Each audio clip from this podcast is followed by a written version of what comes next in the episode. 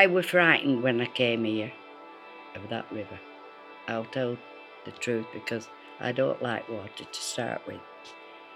I know it would be a bit a mess without it, but I'm not right. I'm still not keen. I, I like it. I think it looks lovely on a postcard. But I can't swim, you see, and, and I think that's a lot to do with it. I've learned to swim, but I'm petrified, so I can't do it. It's horrible. It's making me sweat thinking about it. Because I think we've always had to live with the river here. We're always very conscious of the weather and rain and, and knowing that if they've had a lot of rain up Brook, so up Ribble Head and whatever, and obviously it's that duration of rain that we have, we know Mm. that if it's coming up. So we've always had to be conscious of, of moving the stock before it's too late, you know, because we always bring, if there's any, well, obviously it used to be cows, didn't it? Oh, yeah, Um, we've always had to move them up onto higher ground. But there was an instance, wasn't there, um, when you lost a, a heifer Yeah. that must have been out, Yeah, and that got washed up at Preston, yeah, Preston Docks. Preston yeah. Docks. Um, but yeah, we, we tend not to lose stock because we always have to be, we know, don't Well, we? you have You're to always be- on your Yeah, you have to have your wits about you and move them.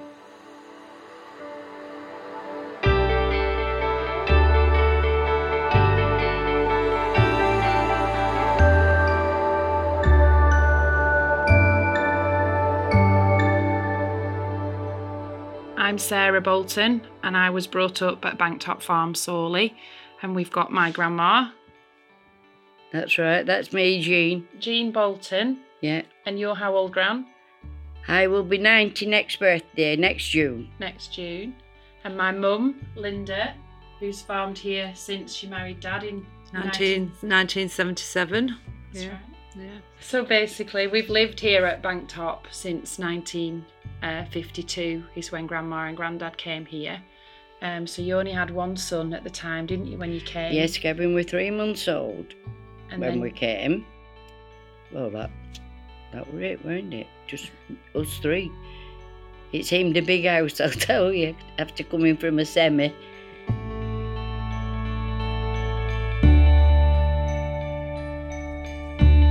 I worked at a printing and dyeing works, but I farmed on my own from nine year old. I bought my parents bought me my first scarves when I was nine.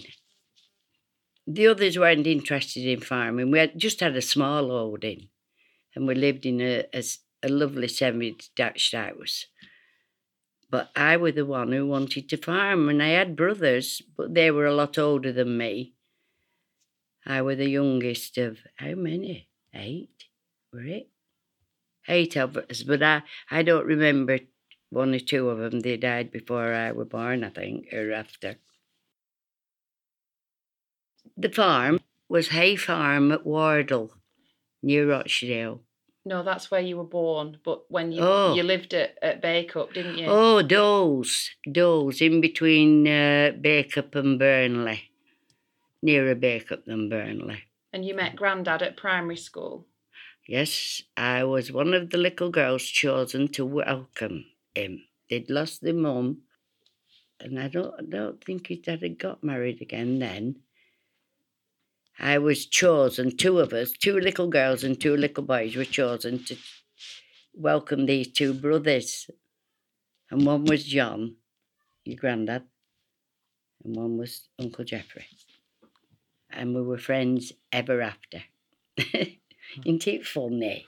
You can't believe it, can you? But I mean, we were friends, children as friends. Don't don't get me wrong. I think Grand my granddad's family had a mill at Bacup, Rayondale Fabrics, and he was never interested in being in the mill. And his his Yeah. dad said to him, "If you want to farm, you'll have to go and learn, and go and work on farms." So from being fourteen, he was sent over this side of the valley and got jobs working on farms. So he yeah, went to, at s- near Samlesbury to start with. You know, ain't it funny when you're only 14, but you, I used to worry about him. But we weren't boyfriend and we were just friends. And there were no phones then, you know, every you used to write and I worried about him so much. My dad one weekend took me to make sure he were all right to this farm at Samlesbury. Down that, down that at little Beza, road. isn't it, up there? Beza. Yeah. That it. yeah. Yeah, there- see, she knows. How do you know? And um, Good job I've told her. he worked at Waddington up the fell. He worked at Mearley, um, just under Pendle. And um, then obviously when his dad realised he weren't going to get this farming bug out of his system, that's how they ended up coming to to buy the farm. And you looked at other farms, didn't you, before well, we you kept looking at farms, but we we didn't want to rent one because Grandad always said he'd buy us one. He always told us that he'd buy us a farm. We didn't want to rent one, you know, get one going and then find one. So we kept waiting and waiting, looking round and looking round. Anyway, how old were we when we came when we got this? I'd be about twenty one when he yeah. when we found this one. But you know, it takes a while, doesn't it, for things to all go through. But it, we just could not believe it. Could not believe but when you it. came here, the family still had blackout blinds up. Yeah, hadn't they had. From the war. they were the oldest fashioned people, but it was clean, you know, it was spotless. But it were old fashioned. It were old fashioned. I thought, God, well, you can imagine going from a new semi. an I mean, it was a grand house, but it, it looked so massive. And I were petrified. I, I were frightened. I were frightened of going upstairs on my own. when you think, you know, you when you being only that age, 21, 22, and and coming I and was setting on a youngest farm, of eight, uh, you know, and you'd all you to start running to- your own business besides, you know, young, young family, and it were a lot to take on, really. Yeah, it were. But you brought some of your own stock with you, didn't you? Yeah. from- I had had two load of cows, heifers ready for calving, and I had one or two that were milking. I used to send milk. I did. I used to send milk away, you know. yeah. I don't. Some days I'd only one kit, but other days, you know, at other times I'd have two or three. I don't know how I did it now. I just don't. Uh, they must have trusted me, my parents, mustn't they? That's it. And But my mum, my mum were a great help. My mum and dad came once a week. Grandad always came on Tuesday night, John's dad, and then he always came at weekend. So you know that that helped. But I can't believe that I weren't homesick because I were awful. If I went to my aunties or anybody, or my brothers, I'd be crying to come home at middle at night. But I didn't when I come here. I never felt homesick once. It's funny how you, you know, diff- if, it, if it's your own, isn't it? Yeah. Do you think that? Yeah. And granddad had been building up stock, hadn't he? Oh, yeah. But, I mean, he were an engineer, you see, and he, he worked away a lot. This is your dad. Yeah. Yeah. But mum were great. She were, I mean, she'd never done any farm. Only when we lived at Hay Farm, they just used to have odd calves and that, you know. But, I mean, it were different when we lived at Bacup. And did you bring any track? Did you have a tractor when you came here at first? Mm, I had a tractor. But it... Was that a Dan She- Henry? Sheila's dad, I think it was. Yeah, Dan Yeah. Henry. Me Dan Henry. Yeah. Hey, you have a But, good memory. but when you when you came here at the beginning, you used to hire a horse, didn't you, for making Oh, hay and One or two. yeah, and you For- used to get them go to Hurst Green Yeah. to a farm. Yeah, I used to ride 'em- ride one back and, and lead one. And uh, your granddad would have, sometimes we'd have three horses, three or four. That's it. And you'd use them for for mowing the grass Yeah, and All that's sorts. it. All sorts. Farming today is different altogether. They haven't a clue. Some of these young uns, they think they're hard done by, mm. but by gum, if they had to come back to my era, they'd know what farming were, I'll tell you. But it all, it all stands you in good stead. It don't matter what you're doing, does it? Mm. Grandad used to mow with scythe. You didn't leave You know how they leave it round edges, now? They don't. They didn't do that in them days. It were all mown Yeah, it were all you and know. He'd go round with side and mow it, and I didn't do things like that. You'd be very dependent on the weather, wouldn't you? You yeah, know, but aren't you today? But even more so then, because obviously we're having a tractor, it were a faster. You could get it done faster, Oh, couldn't you? You know, if yeah, your hair were dry yeah. and baled and in. But The weather here to what I were used to over Bacup, was milder. it were mild here. It felt like it was summer. You know, to what I were used to. I mean, you at home you couldn't see out at bedroom windows it, for win, in winter. It was that deep where I lived. It nearly covered the house. They don't get snow over here like we did over Bacup.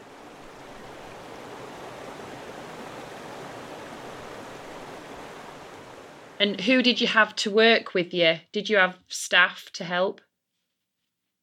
I don't know whether Leo were first lad we had. He was a German boy, and he lived at the next farm. He was taken prisoner of war over here, and uh, and as I say, come living with us, and he were great. He was just like a brother. We thought the world of him, both John and I.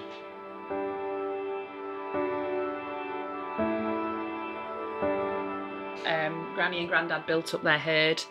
So obviously we had, uh, I suppose, a maximum. We'd be milking about a, a hundred cows, uh, rearing a hundred followers. We were a closed herd, and we had a milk round. And Mum was the main person in charge of the milk round, basically bottling. She got landed Um, that off and- Mady Linda. I used to do it, but And- she got that. She liked it though, didn't you? and we you? delivered milk in Sawley and Grindleton. Um, you know, and we had a green top license, so and we used to have a pasteurizer, didn't you? And pasteurize it and do semi milk and skimmed and cream and eggs and orange juice.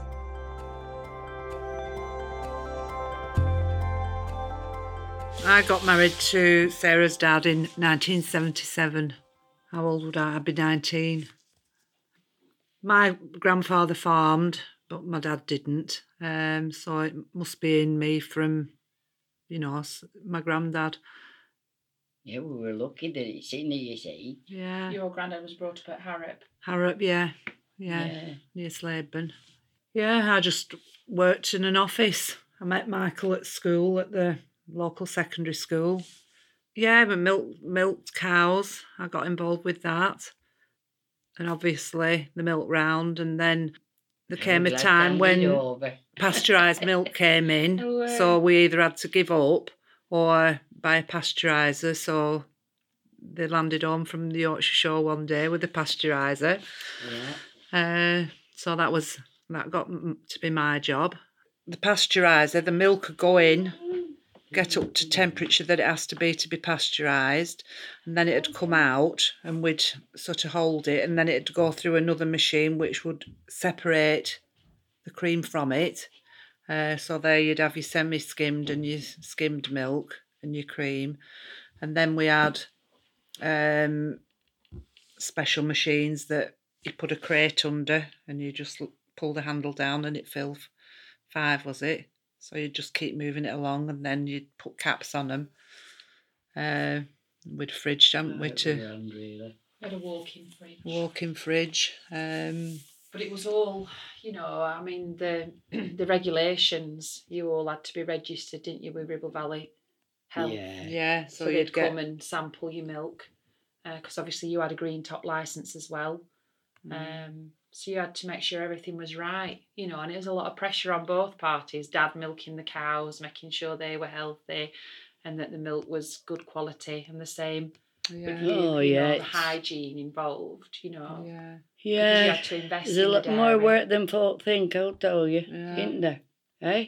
More worry. yeah and you just put a tip a crate upside down and push it in the machine lift pull the handle down and it'd just squirt water up into the bottles and then you'd have to rinse them wouldn't you as well Yeah. But Grandad used to wash them all by hand with a brush, Yeah, he did. didn't he? he did, Before we got this machine to do it. And he never had any bother. You we know, never had any No, comebacks, did we? but, uh, no, they were happy days. we have to move with the times, you know, and it just takes took takes some folk a bit longer, doesn't it? But like when young uns were coming up, I mean, he didn't bother then, did he? You know, he knew they could take over. Yeah. That's it. We delivered it. We filled it, delivered it, washed the bottles. So it was. I mean, it's Fairly interesting, intensive. isn't it? You had a good, we had a good connection with both villages. We knew everybody. There was some people you would go in the houses and light the fires for them. Some of the older Yeah, people in the we did. villages. Yeah. you did. You did in them days. I bet they'd never think of doing that now, you know, and it's not all that long since. I mean, there were folk in Sawley village. We used to light the fire every morning. John would light one woman and I'd light other. Well, they wouldn't do that today, would they? Because what time did you used to set off on the milk round? We'd set off Half about past seven, eight half o'clock. past six, two or three times a week. You'd get, I'd be up at half past four, pasteurising the milk and filling it all before we delivered it. Because they Um, got it, they couldn't have it any fresher, because you know. no. And then uh, we'd take children. They'd have to sort of come with us, drop them off to school. at thanks, s- Mum. We had to do the milk round before we went to school. yeah, you know, but it's just But what you had it's to a good do. memory. You know, we like we both Louise and I can look back now and remember going, you know, and some of the characters that used to live in the village um, that you'd remember. But no, we enjoyed it. It was just we used to have a Land Rover, didn't we? We'd do the milk round in a in a Land Rover. It's funny what you remember. What your what was your bottle? What did you used to have on your bottle? Far better, far far better, bottled. far, far better, Farm buckled from J. Bolton. Yeah, that was our milk bottle. Yeah, But, um, far better, farm buckled from J. Bolton.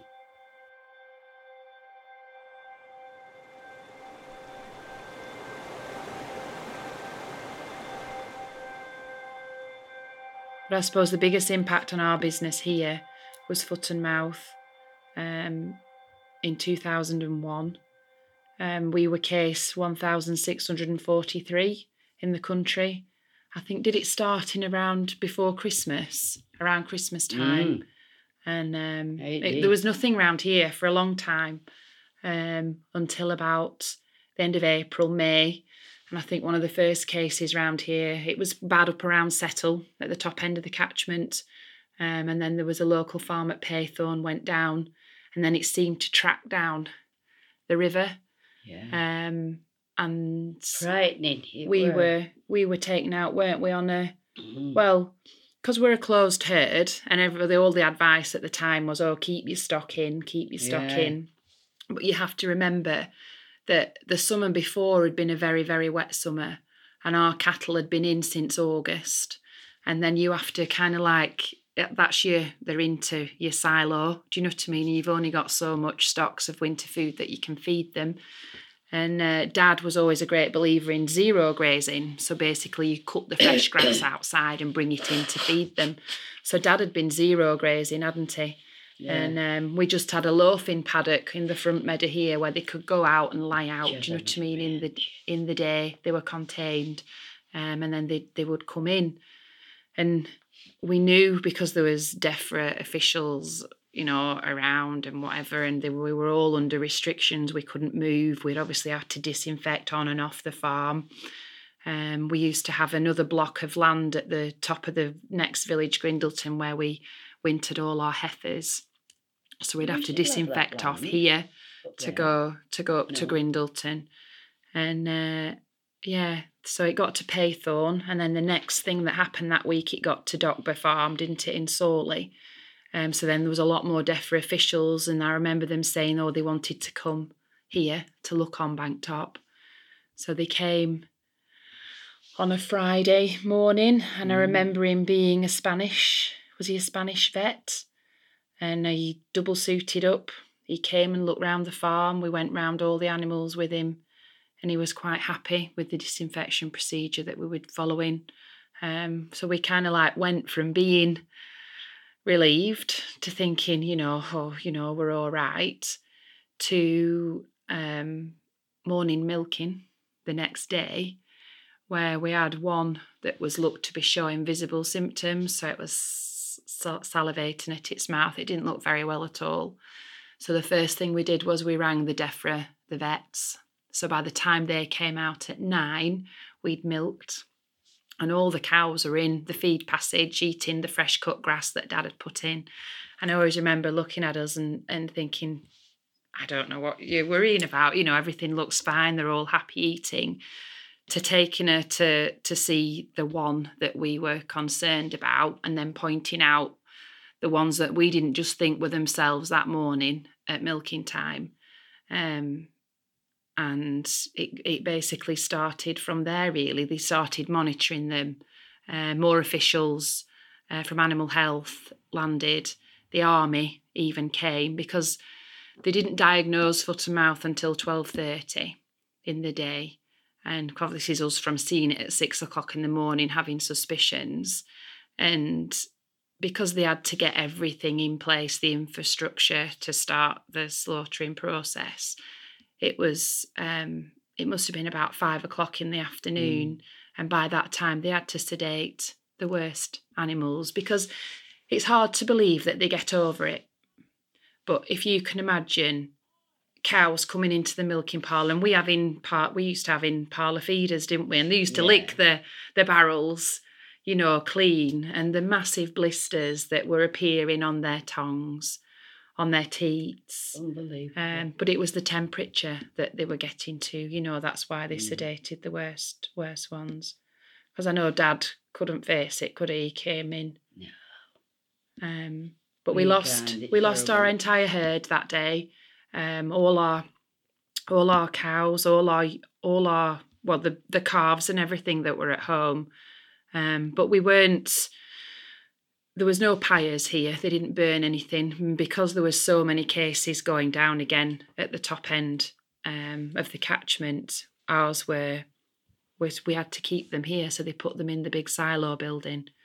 Um, obviously, they'd slaughtered them, and um, they came back for them the day after. But it's always quite harrowing now if you ever hear a, ho- a load all that has the beeping because that's all we heard all day. Horrible. Yeah. I couldn't go to that again. We don't want to do anyway, do we, Linda? I know wagons parked up road, didn't they? it got as far as West Bradford, I think, didn't it? And then that was it. But we had um, our young stock at Grindleton, even though didn't they didn't show visible signs, they actually slaughtered them because of a, a connection, because they knew we'd been going off here, disinfecting off. Do you know what I mean? So we didn't really have any of our own young stock to replace because a lot of people said to us, Oh, you were compensated. It was like, well, you weren't really. It was a compulsory purchase. You had no choice. You know, your animals were infected. They had to they had to go. Yeah. Um, I think if we'd have been in a position where we'd have had our young stock, we would have probably restocked and and gone back into milk, mm. wouldn't we? Yeah.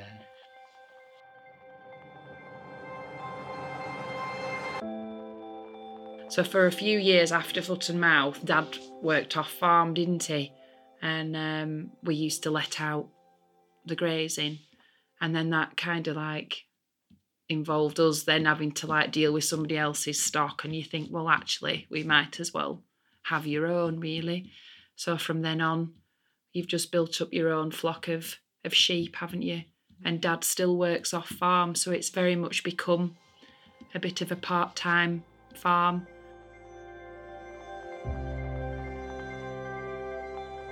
yeah we, we the first year was it 2008 yeah. we just bought 25 didn't we gimmers and a tup. So basically, your gimmer is a female, um, and then the male is a tup. So if it gets castrated, it becomes a wether. Um, but obviously, mum and dad keep a proportion of their female gimmers, um, which will become breeding replacements and come into the flock. So it'll become, um, you know, a sheep once it's had its had its first lamb. Um, so that year we just lamb 25, didn't we? And then the year after kept uh, buying more, didn't we? Built them up. But But you build buy them in at Clitheroe auction. And Dad's a bit funny into buying in. He always likes to buy them from the same two farms. Obviously, I think it's kind of like if you find something that works for you, He's they've never give you any trouble, and you like them, like a mule, mule gimmers. Um, so they come up from um, the Hodder Valley, um, so they haven't come far. Um, they're local, and I suppose he knows the farmers, and he he, he likes them, and they've they've been good sheep because you've only just recently culled out some of those, haven't yeah, what we had right in the Our beginning. Catherine's yeah. good though with sheep, isn't she? Yeah, Ah, she is. Yeah. That young, the youngest daughter, she's Yeah, brilliant. uh, come home now, and she sort of works at home, so she's hands on, isn't she?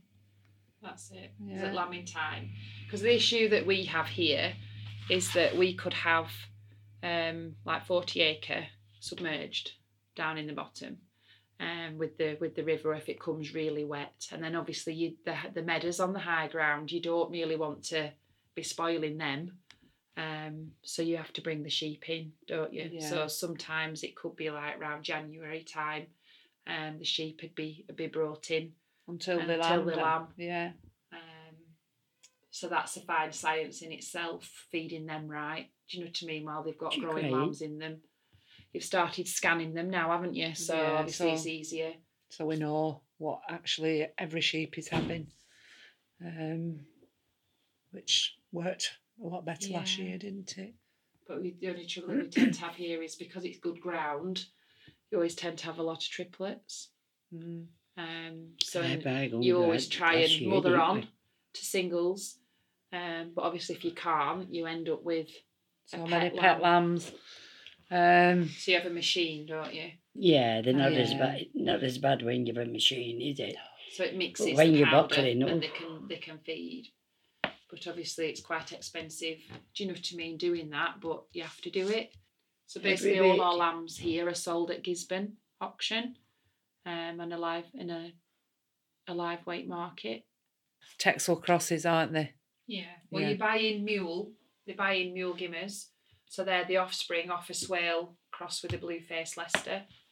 Um, so The you have Gremlins, your, aren't your they? mule sheep, and then mum and dad buy Texel, Texel tups. tubs, yeah. So that gives you a good table lamb, really. Um, and yeah, then bonny obviously some sheep. of the there's no gimmers they keep as breeding replacements. Um, you used to have some Suffolks, but you've gone off them, haven't you? Now you've gone off Suffolk. None left now. No. They've all gone in. What's them then? So it's mainly Suffolks. Texel Oh, crosses Suffolk, yeah. and mules that they have here, Mm. and it's a closed flock. You know, other than buying in your mule replacements, isn't it?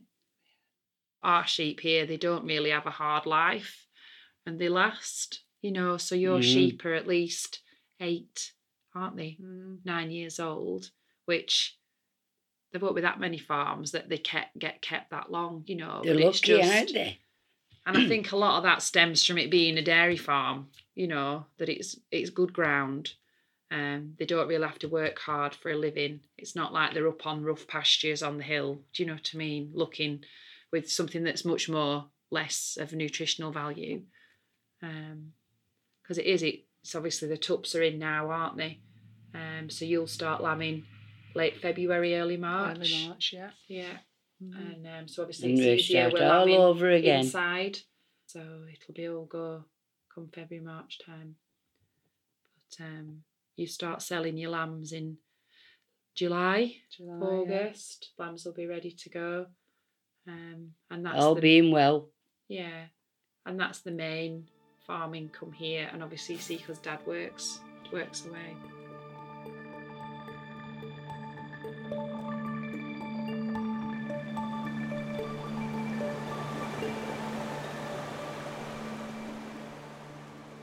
We do have a flood banking around the river that was built in the 1800s. There's actually some Yeah. memorial stones, isn't there, around the river that were built Yeah. and um, that kind of like keeps the water off on the main side, doesn't it? But then there has been occasions. It's changed a lot, hasn't it? Because the old road Oh yeah. was built on, and there's now houses being built um, yeah. opposite. You see, You know, so it's a lot different to what it used to be when Gran first came. Yeah. But we've no footpath on our section. It's mainly because obviously they'd nowhere to get out because they've obviously had to come through. Do you know what I mean? The farmyard to the footpath Yeah. comes round on the road, doesn't it? So it's one of the only sections of the Ribble where the Ribble it's it, it deviates away from the river. I river. don't really, think we've any footpaths on that we've got uh, at Bridge End, have we? no, I don't think we have any, have we? no. We have a syndicate of fishermen on one side of the river, and then Clitheroe anglers on on this side. But we don't see the bailiff anymore. You used to see. No, you don't see nobody. Wonder where they all are. Were they not like poaching at Big Pool? And they were all lights St Night. Well, regular. Yeah, in them when days. we came here at first. Yeah.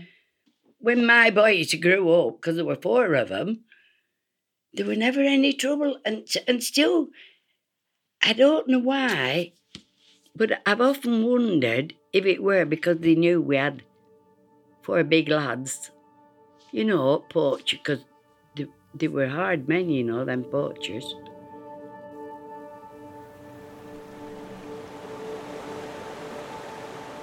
But yeah, the river's been a big part of our lives here because obviously it splits the splits the farm in two.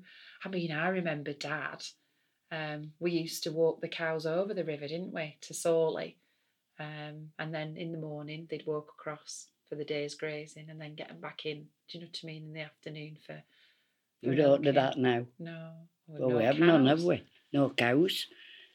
I think The- our Catherine's thinking of having some. Yeah, but the side, the the river here, we'd always run an electric fence round to keep the cows out because Dad didn't really like them drinking river water, did he? Um, Well, you don't want when because we can't have a physical fence here because of the flooding. It's you're just wasting your time. It'll just get washed out because obviously it's like on a floodplain.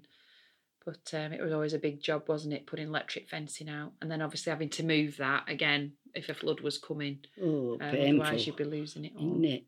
Painful. But one of the things we've always had a big problem with is the debris after a flood. Um, so it's always been a case, hasn't it, after a flood? I don't think we've ever found out worth out, have we? No, but you know, you get a lot of timber washed up. And we do now have a big pile that we always build, don't we, down on the bottom. So we move it. Mm. Um, it's just out of the flood zone actually, and it's just been built up over the years, haven't we? But um, yeah, it's nice to see. I mean, you've filmed otters. Mm. Yeah, we've seen otters on Yeah. the river. Oh yeah, Um, otters are lovely. They are. And we have Sand Martins in the bank and kingfishers. You see Yeah. There's kingfishers. beautiful, lovely birds.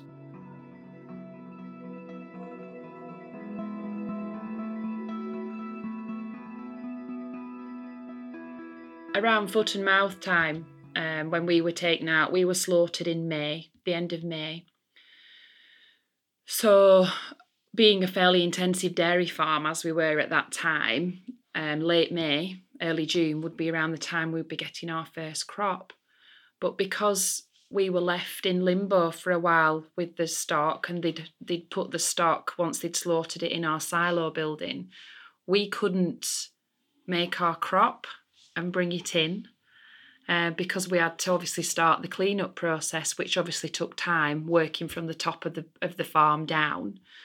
Um, so it was like eight weeks, wasn't it, by the time we had to get the, the It grass in? easy. And you can imagine grass that would have been ready early June.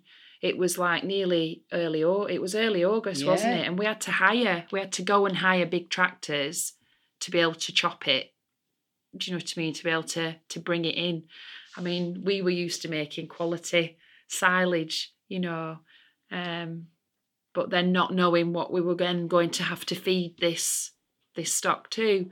But I think one of the things Dad always said was that that that, summer of foot and mouth, it flooded, and we had two or three summer floods, didn't we? Mm. And Dad always says it, it. He thinks it was because of foot and mouth, because obviously all the stock was gone, all the way up Ribblehead, the stock was gone, and his my dad's theory is that um, when the grass gets long, and you get rain, it thatches, so it lies over, so it, it basically channels the water faster. Do you know what I mean? To the to the to the water courses. but it was. It, I don't know if anyone ever did any stu- studies that year because it would have been really interesting with there not being any stock at all, um, because there was nothing from here to settle and and and above. There was no stock left at all. All all, all the way up this section of the Ribble, there was there was no livestock left. It everybody you know was slaughtered. Um, but yeah, we did have a lot of summer floods that year, didn't we? It was. I don't know whether there's any Yeah. any reason. I mean, you can't say whether there's going to be a, a rainstorm or whatever, but it's just in it, you know, It we wouldn't funny. normally have three or four summer floods, would we?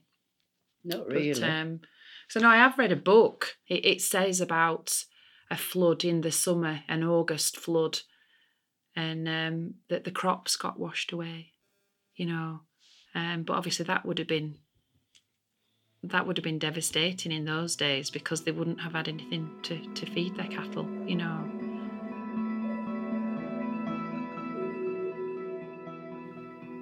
But you used to have um, who used to come and camp and used to have those in the was it in the fifties and sixties?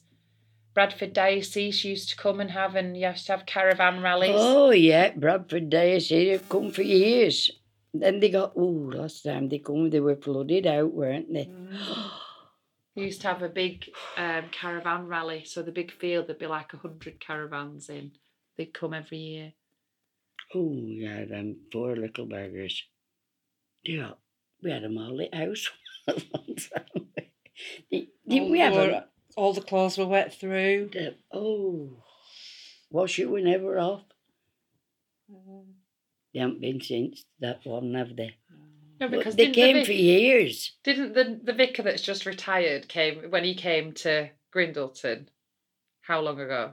Five years ago. Five Yeah. years ago, He he, came knocking Yeah, on the door to find Granny because he was actually involved and used Yeah. to come and stay, so he remembered. and he you know. remembers that, that. He remembers a that youth time. worker, wasn't he? Yeah, youth worker for Bradford. Yeah, he were Yeah. grand.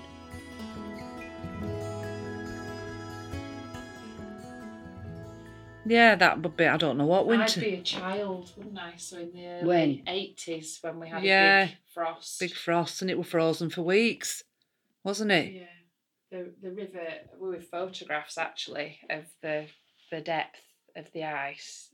Um because um it was not how long ago was it the last one that we had and it, it wasn't that long ago, was it? and it No, froze. froze all the way across. Froze. Oh yeah, it's been. And as it thawed with the movement of the water, it just kept like pushing, Mm. didn't it? And it just kept building up and up. These big frightening, blocks of ice really, isn't it? And the, the noise, the crunching Yeah. and the cracking. You can't, you couldn't believe it.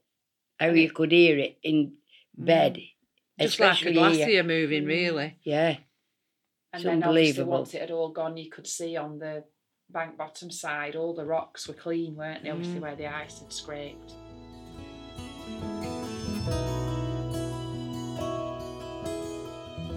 Catherine, my younger sister, used to have some Jacob sheep. this this one here. Yeah, so you can imagine Jacobs with all the horns. Oh, And anyway, its lamb had got out onto the road. And um, and then eventually sheep had got out on road. So we were like trying to get it back in, weren't we, to steer it back up into the Croft behind the house. but because it got itself that worked up, it jumped into the backyard.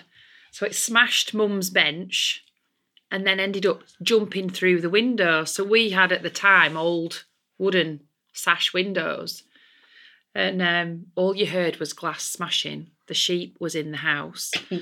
um, so I always remember dad running in, and my own elderly uncle was sat in the chair by the Rayburn. But obviously, all that glass came in, and then dad went to try and grab the sheep, which was in the house at the time. how late it? And it was trying to get the little Jack Russell in the corner because it was that worked up. And the next minute, it just like jumped off the table and out through a different window. It did. Um, so we had two smashed windows. Mum was outside panicking, thinking all she could hear was glass smashing, thinking, where is this sheep going? Could have gone upstairs or anywhere. But anyway, it, we eventually rounded it up and there wasn't a mark on it because we were worried, thinking it's going to have cut itself with the glass. But um, yeah, it was quite interesting, wasn't it, Mum, trying to explain to the insurance company what had actually happened. But we actually had somebody here fixing a tractor, didn't we, outside doing some electrical work on a tractor. And he was like, uh, honestly, if you hadn't ever witnessed that, you would not have believed it if somebody would have told you the story.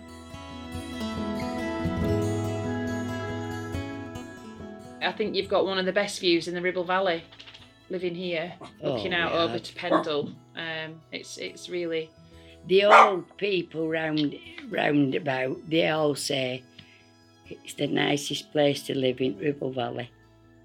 So I said, well, it's home. We will think so, won't we? You know.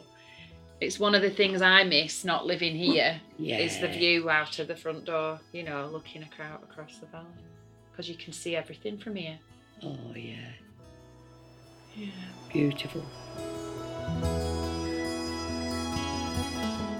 Our Talking Rivers series of audio productions has been brought to you by Ribble Rivers Trust as part of the Ribble Life Together project. It celebrates the rich cultural, social, and natural heritage of the Ribble catchment. Creating the series has been made possible by National Lottery players through the Heritage Fund. For more episodes and information, visit ribblelifetogether.org.